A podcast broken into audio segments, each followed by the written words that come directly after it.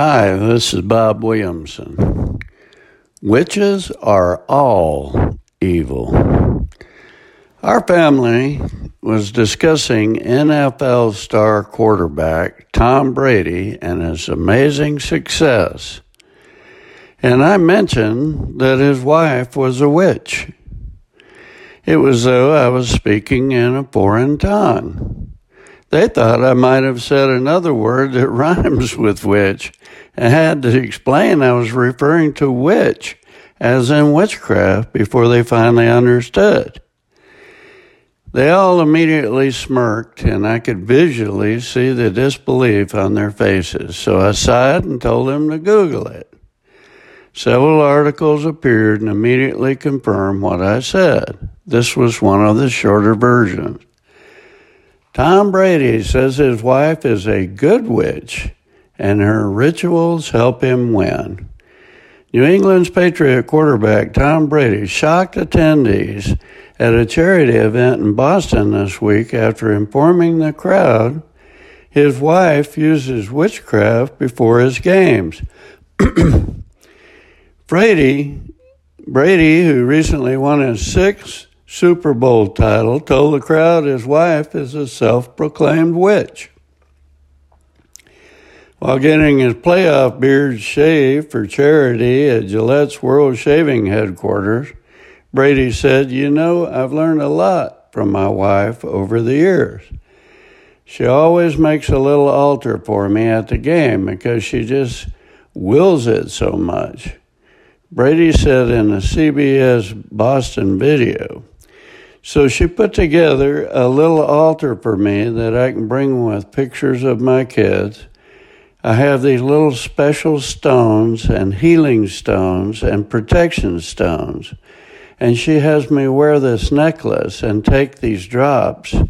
And she makes, and I say all these mantras. And I stopped questioning her a long time ago.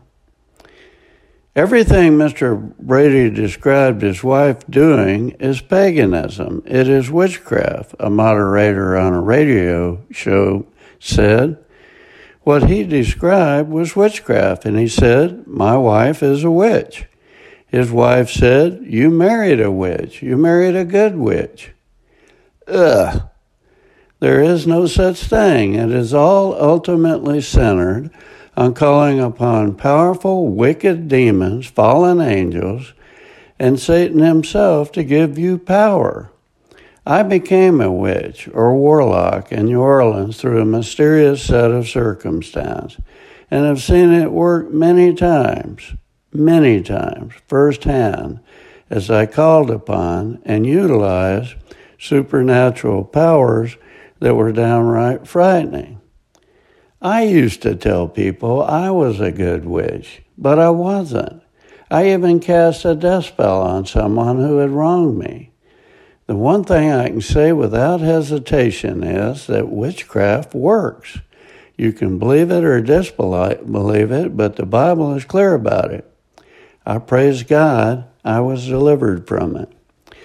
Whether the intent is to revere or worship Mother Earth, the elements, or the angels, and even if one genuinely intends to do only good, the reality is that ultimately there's no distinction between white and black magic because they both worship something other than God. It's frightening to think that the adherents of white magic are unknowingly praying to and beseeching the same God that adherents of black magic are. Satan. White magic is described as good magic as opposed to black magic, which draws upon the powers of evil beings. Opinions vary as to the differences between black and white magic, ranging from the idea that they are two named for exactly the same thing to the belief that they are completely different, especially in goals and intent. Make it clear to yourself. The Bible does not differentiate between good and bad magic. Magic is magic as far as the Bible is concerned. Throughout Scripture, in both the Old and New Testaments, all forms of witchcraft are in violation of God's law and are condemned. Pharaoh's magicians used their secret arts to try to duplicate the miracles done by Moses and Aaron. Secret arts are the ceremonies or rituals sorcerers use to accomplish their magic involving incantations, spells, magic words, charms, amulets, etc. The Apostle Paul condemned Elymas, the sorcerer, proclaiming him a child of the devil who was full of all kinds of deceit and trickery and was perverting the right ways of the Lord. The Apostle Peter likewise condemned Simon the magician. Nowhere in the Bible is a practicing sorcerer or magician portrayed in a positive light. Scripture says that God hates all magic, whether it's white magic or some other kind. Why? Because it doesn't come from God. Satan deceives people by making them think white magic is beneficial. Satan pretends to be an angel of light, 2 Corinthians 11 14. But his desire is to ensnare the souls of as many as he can. The Bible warns against him and his evil tricks. We should best remember be self controlled and alert. Your enemy, the devil, prowls around like a roaring lion looking for someone to devour. The Spirit clearly says that in latter times, which we are in now, some will abandon the faith and follow deceiving spirits and things taught by demons. Real spiritual power only comes from God, from a right relationship with Him through faith in Jesus Christ and from the Holy Spirit who lives in the hearts of believers. Robert Johnson was perhaps the greatest blues guitarist ever. Legend has it he met Satan face to face and traded his soul for his almost supernatural ability to play blues guitar. The song I Went Down the Crossroads is about that encounter. he was murdered by a jealous husband at a honky tonk at a very young age. Did he trade his soul to the devil for his relatively short lived fame?